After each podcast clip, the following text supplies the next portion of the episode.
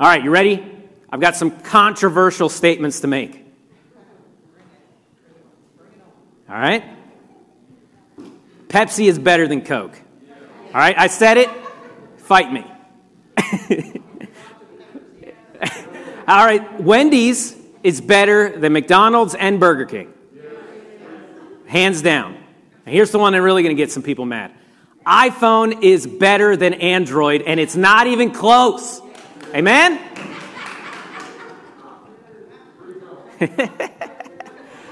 but here's the thing look, Jesus is better than everything. There's nothing in this world that I could say that I could put up against Jesus where Jesus wouldn't win out every single time. We're going to open the book of Colossians this morning, and we're going to go through the next four weeks. And the main thrust of this book is that Christ is better than everything.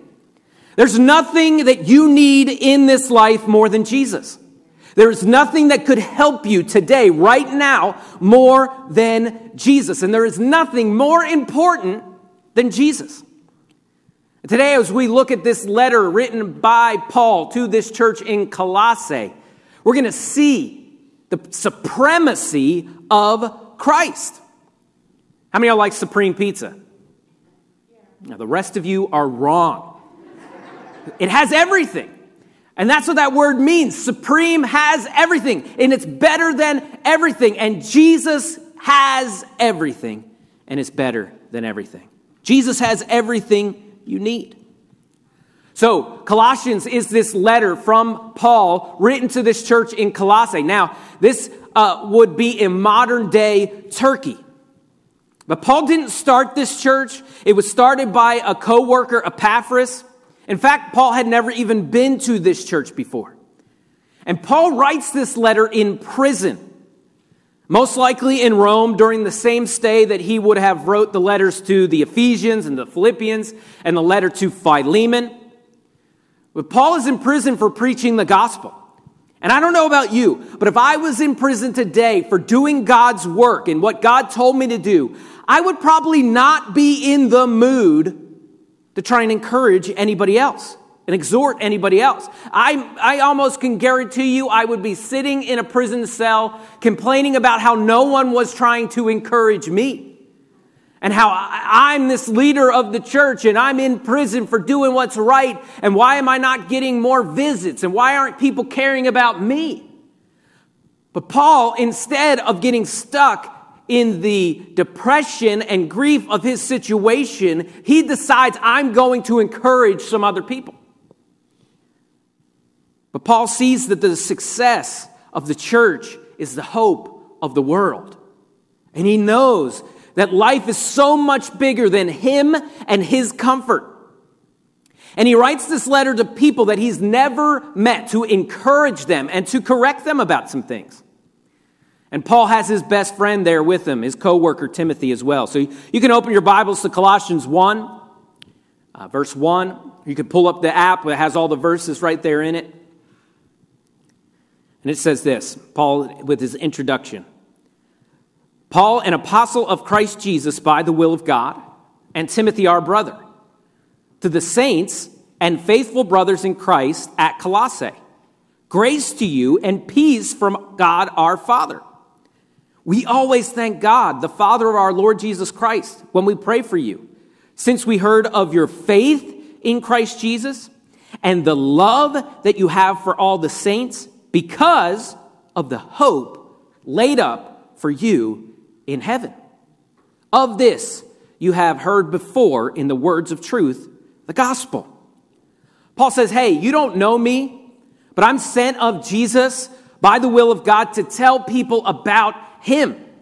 And Paul says, I've heard of you. I've heard about your story and how much you love Jesus and his people. And we pray for you. We pray for you to have peace and grace in your life. And we've also heard about your faith. And Paul says, I know from the evidence that I have heard through the account of Epaphras that this church in Colossae are genuine followers of Jesus. He's excited to know them. He's excited to be able to pray for them. He heard about this church he had never known. And we see the faith and love and hope here in these verses. Now that's important because faith, hope, and love are not just barnwood signs that you can find at Hobby Lobby. No, this is the big three from 1 Corinthians 13 13, where it says, So now faith, hope, and love abide. But the greatest of these is love. Our lives should be grounded in a faith in Jesus and a hope for the future and a love for people. And these are all reactions to the gospel. He goes on in verse 5. Of this you have heard before in the word of truth, the gospel which has come to you, as indeed in the whole world. And what is it doing? It is bearing fruit and increasing, as it also does among you, since the day you heard it and understood the grace uh, of God in truth. Here he says the gospel, when it is lived out, the gospel, when it is loved and uh, when it is growing inside of us, produces fruit. Just like the seeds inside of a fruit have the power to duplicate. Many of you might have carved pumpkins in the last few weeks and you got to scoop out the grossest stuff in the world, right? And it's all these seeds. And those seeds have power to reproduce. And here he's saying the gospel has multiplying power because salvation changes you, and the gospel can change the world. And they were preaching the message of Jesus in their spheres of influence. And, and it was working, changing them and changing those around them. Now, Paul starts off, and this is always a good way if you're ever having a tough conversation with somebody, always start off with what they're doing that is right, right? even if you have to really scrape the bottom of the barrel to find something. You know, you are great at breathing. Uh, you are staying alive. Good job. But then you get to the hard stuff, right? And now Paul has some, he's noticed some real, genuine things that they had done that are right. Now he must warn them about some things that they are doing that are wrong. See, Paul's reason to write this letter is that there was heresy creeping into the church. And what they were doing is they were adding to the simplicity of the gospel. So Paul is calling them to remember the supremacy and the sufficiency of Jesus. Colossians is important because it talks about the supremacy of Christ and that Jesus is all we need and that Jesus is better than everything. Christ did all the work to get us to God.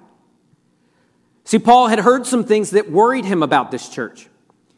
It seemed like they were always searching for more, adding aspects of other religions to their own. Michael DeFazio says this about Colossians. He said, Paul is telling the people in Colossae that they don't need more of what they don't have. They need more of what they already have, which is Jesus.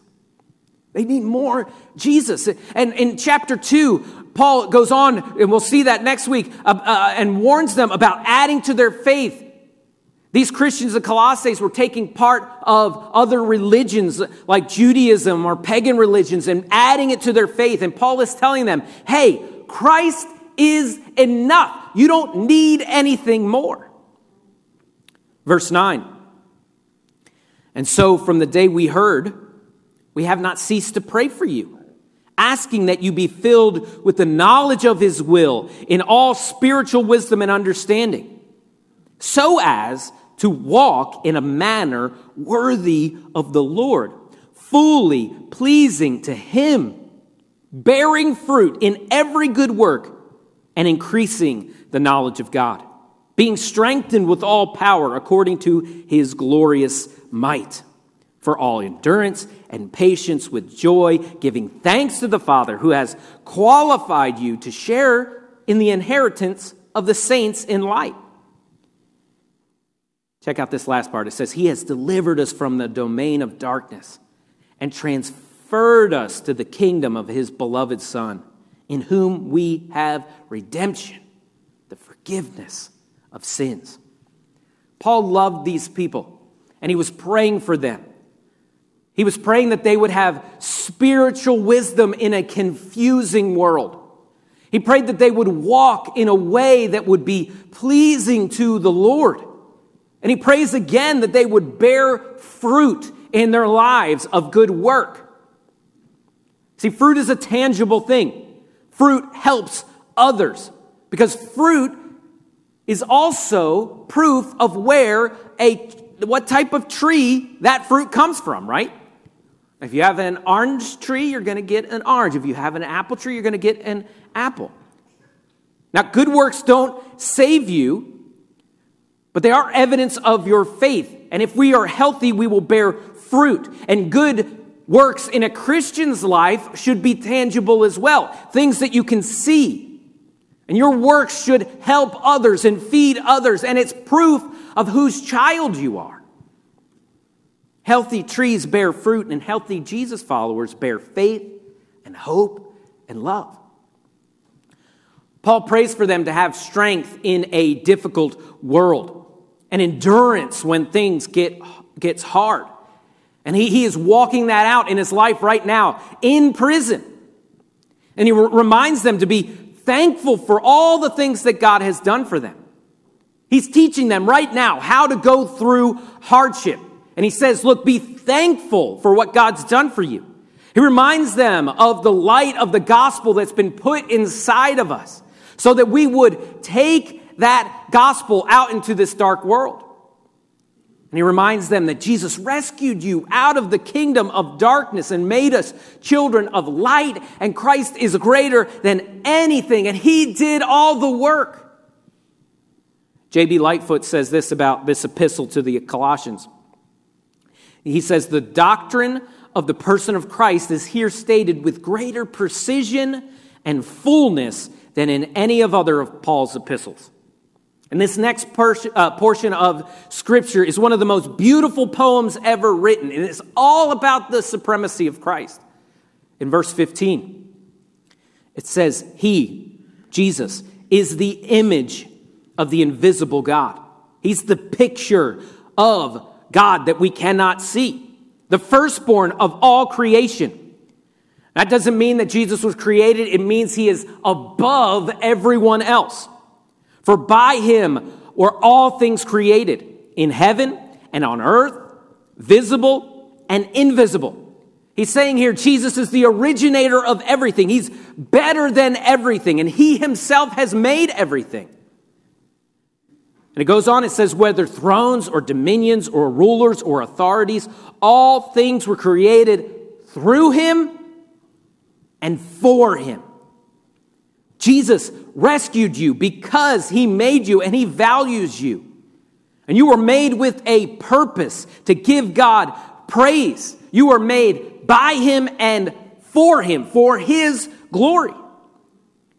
Next, it says, He is before all things, and in Him all things hold together. He holds everything together.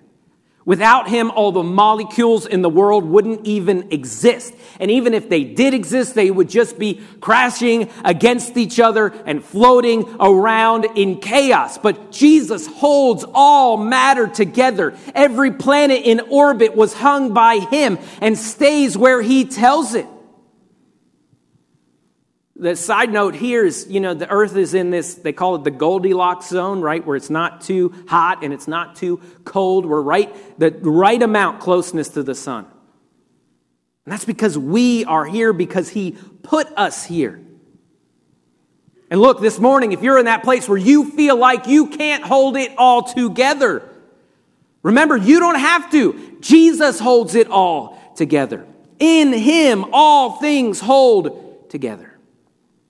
Verse 18. And he is the head of the body, the church. He is the beginning, the firstborn from the dead. That means he is resurrected first, right? He, he rose himself up from the grave. And because we are followers of him and we put our faith in him, we will be resurrected again once uh, in, in the future. Next, it says that in everything he might be preeminent. That's that word supreme, right? He might be preeminent before everything. For in him all the fullness of God was pleased to dwell. and through him to reconcile to himself all things. Everything that was broken in the Garden of Eden is being reconciled back to God and to Christ, whether on earth or in heaven, making peace by the blood of his cross. And you, put your name in right there. And you and Phil, who were once alienated and hostile in mind, doing evil deeds, he has now reconciled in his body of flesh by his death. Why? He's reconciled us, he's bought us back, he's made us his, his own in order to present you holy and blameless and above reproach before him. If indeed you continue in the faith, stable and steadfast, not shifting from the hope of the gospel that you have heard, which has been proclaimed in all creation under heaven, of which Paul says, I became minister. We were far away from God. We had no hope. But Jesus made peace. He brought us near through his blood. He, uh, we were once evildoers, but he rescued us. He is preeminent. He is supreme fully God and fully man. He is the peacemaker. He brought us close through his blood and through his sacrificial death on the cross. He rescued us. And this is the great exchange. He took my sin and gave me his holiness. And if you've accepted Christ as your Savior, now you stand blameless before him. Jesus is greater than everything.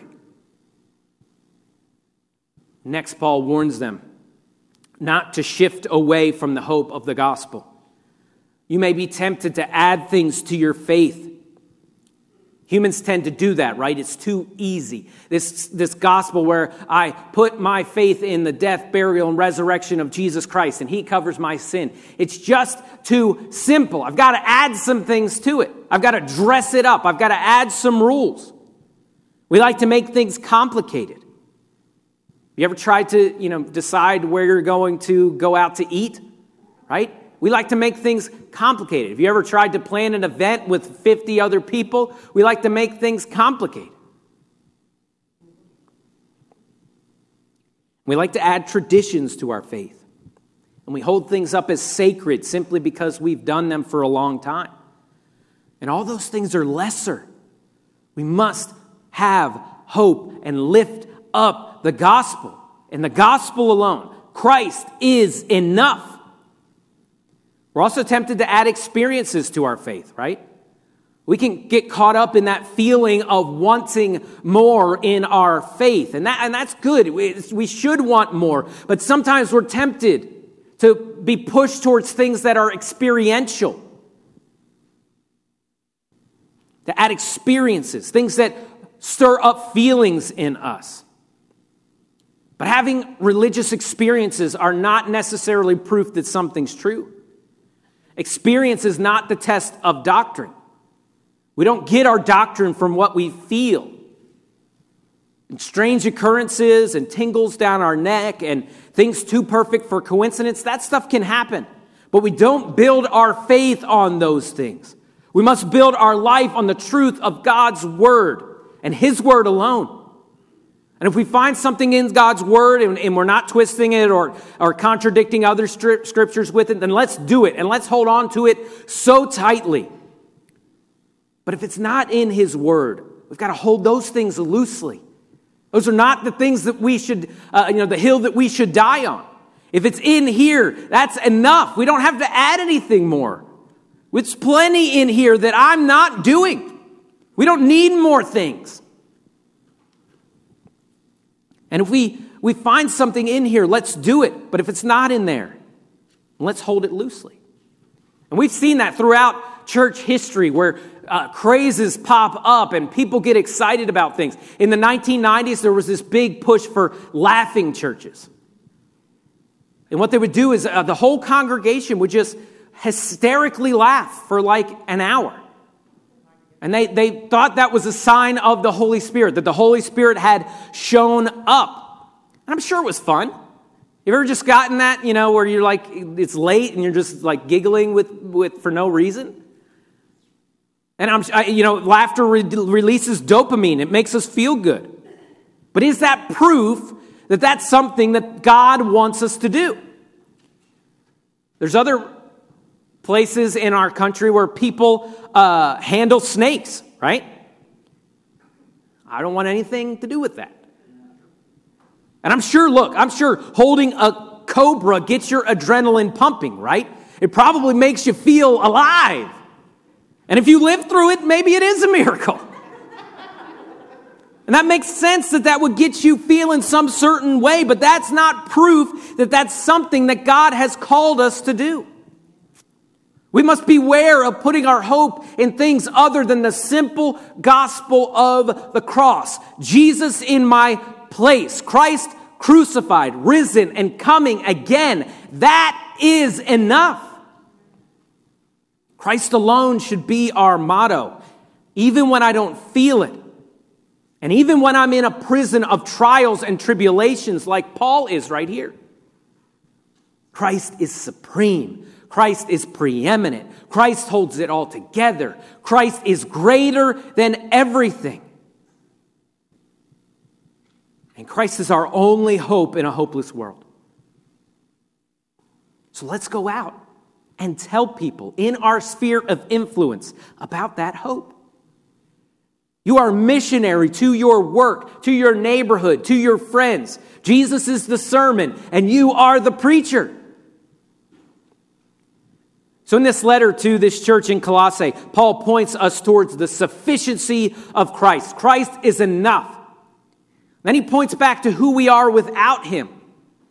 We used to be in the domain of darkness, but now we are children of light. So act like it, be different.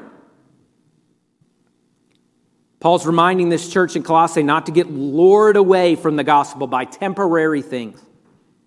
We never graduate past the gospel. We only push it deeper into the dark parts of our hearts. We don't need something more. We just need more Jesus. Jesus was enough for the early church, and they spread that gospel all around the world. And Jesus is enough for you. Christ is supreme. He holds it all together and He can hold you together today, no matter what you're suffering through. So here's the question Is Christ supreme in my life?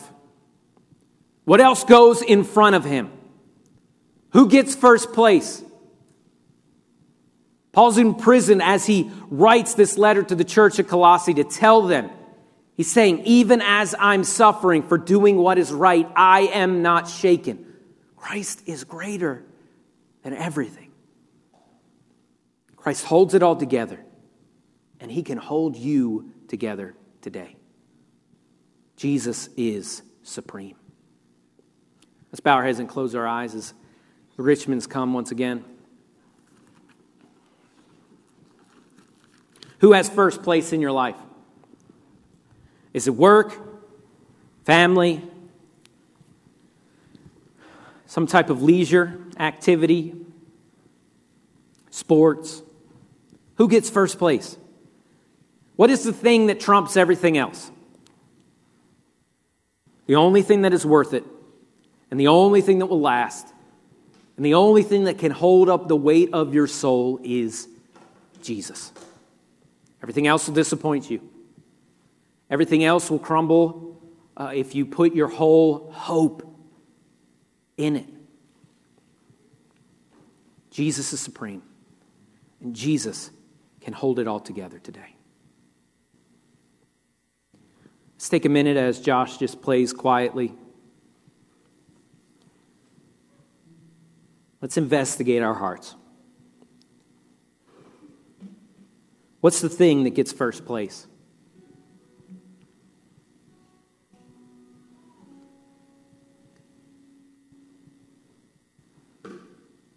Our mind always drifts towards the urgent, but the urgent and the most important are not always the same thing.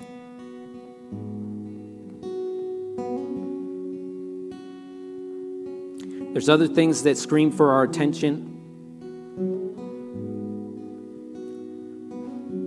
But quietly, we know Christ is better than anything.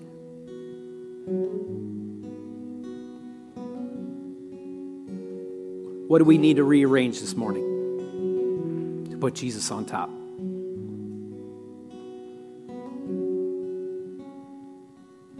Talked about this morning having our hope in Jesus Christ.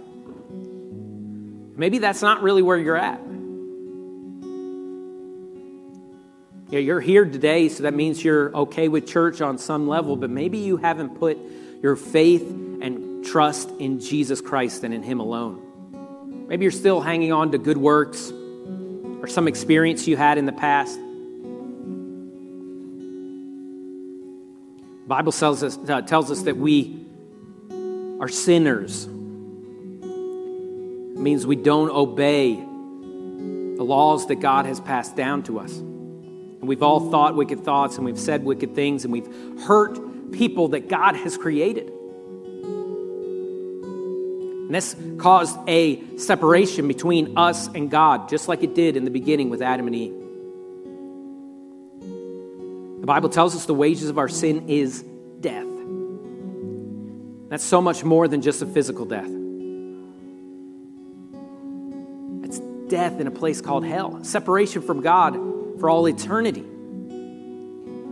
God gives us a free will, and you have a choice this morning. You can accept the gift of Jesus Christ on the cross. Or you can choose to pay the penalty of your sin yourself. See, Romans 5 8 says that God commended his love towards us. And that while we were yet sinners, Christ died for us. That's the gospel. Jesus in my place. Christ died for me. Romans 10 13 says, For whosoever shall call upon the name of the Lord shall be saved. You could call out to God right now, realizing you're a sinner, understanding and believing that Jesus paid the penalty of your sin, and putting all your faith in Jesus Christ. That He's enough, and that He is supreme Words aren't important when you call out to God, He knows your heart. But you could call out to Him this morning with something like this Dear Jesus, I know I'm a sinner. And I know because of my sin, I deserve hell. God, forgive me. I put all my faith in what you did on the cross to save me. Turning from everything else I hold on to, and I realize that you are enough. Thank you, Lord, for saving me. If that's you this morning, I'd love for you to write down on your connection card, I chose Jesus. If you're watching online and that's you, reach out to me, reach out to the church Facebook and said, I chose Jesus, because I'd love to be able to follow up with you and to talk about that big decision, that awesome decision that you made today.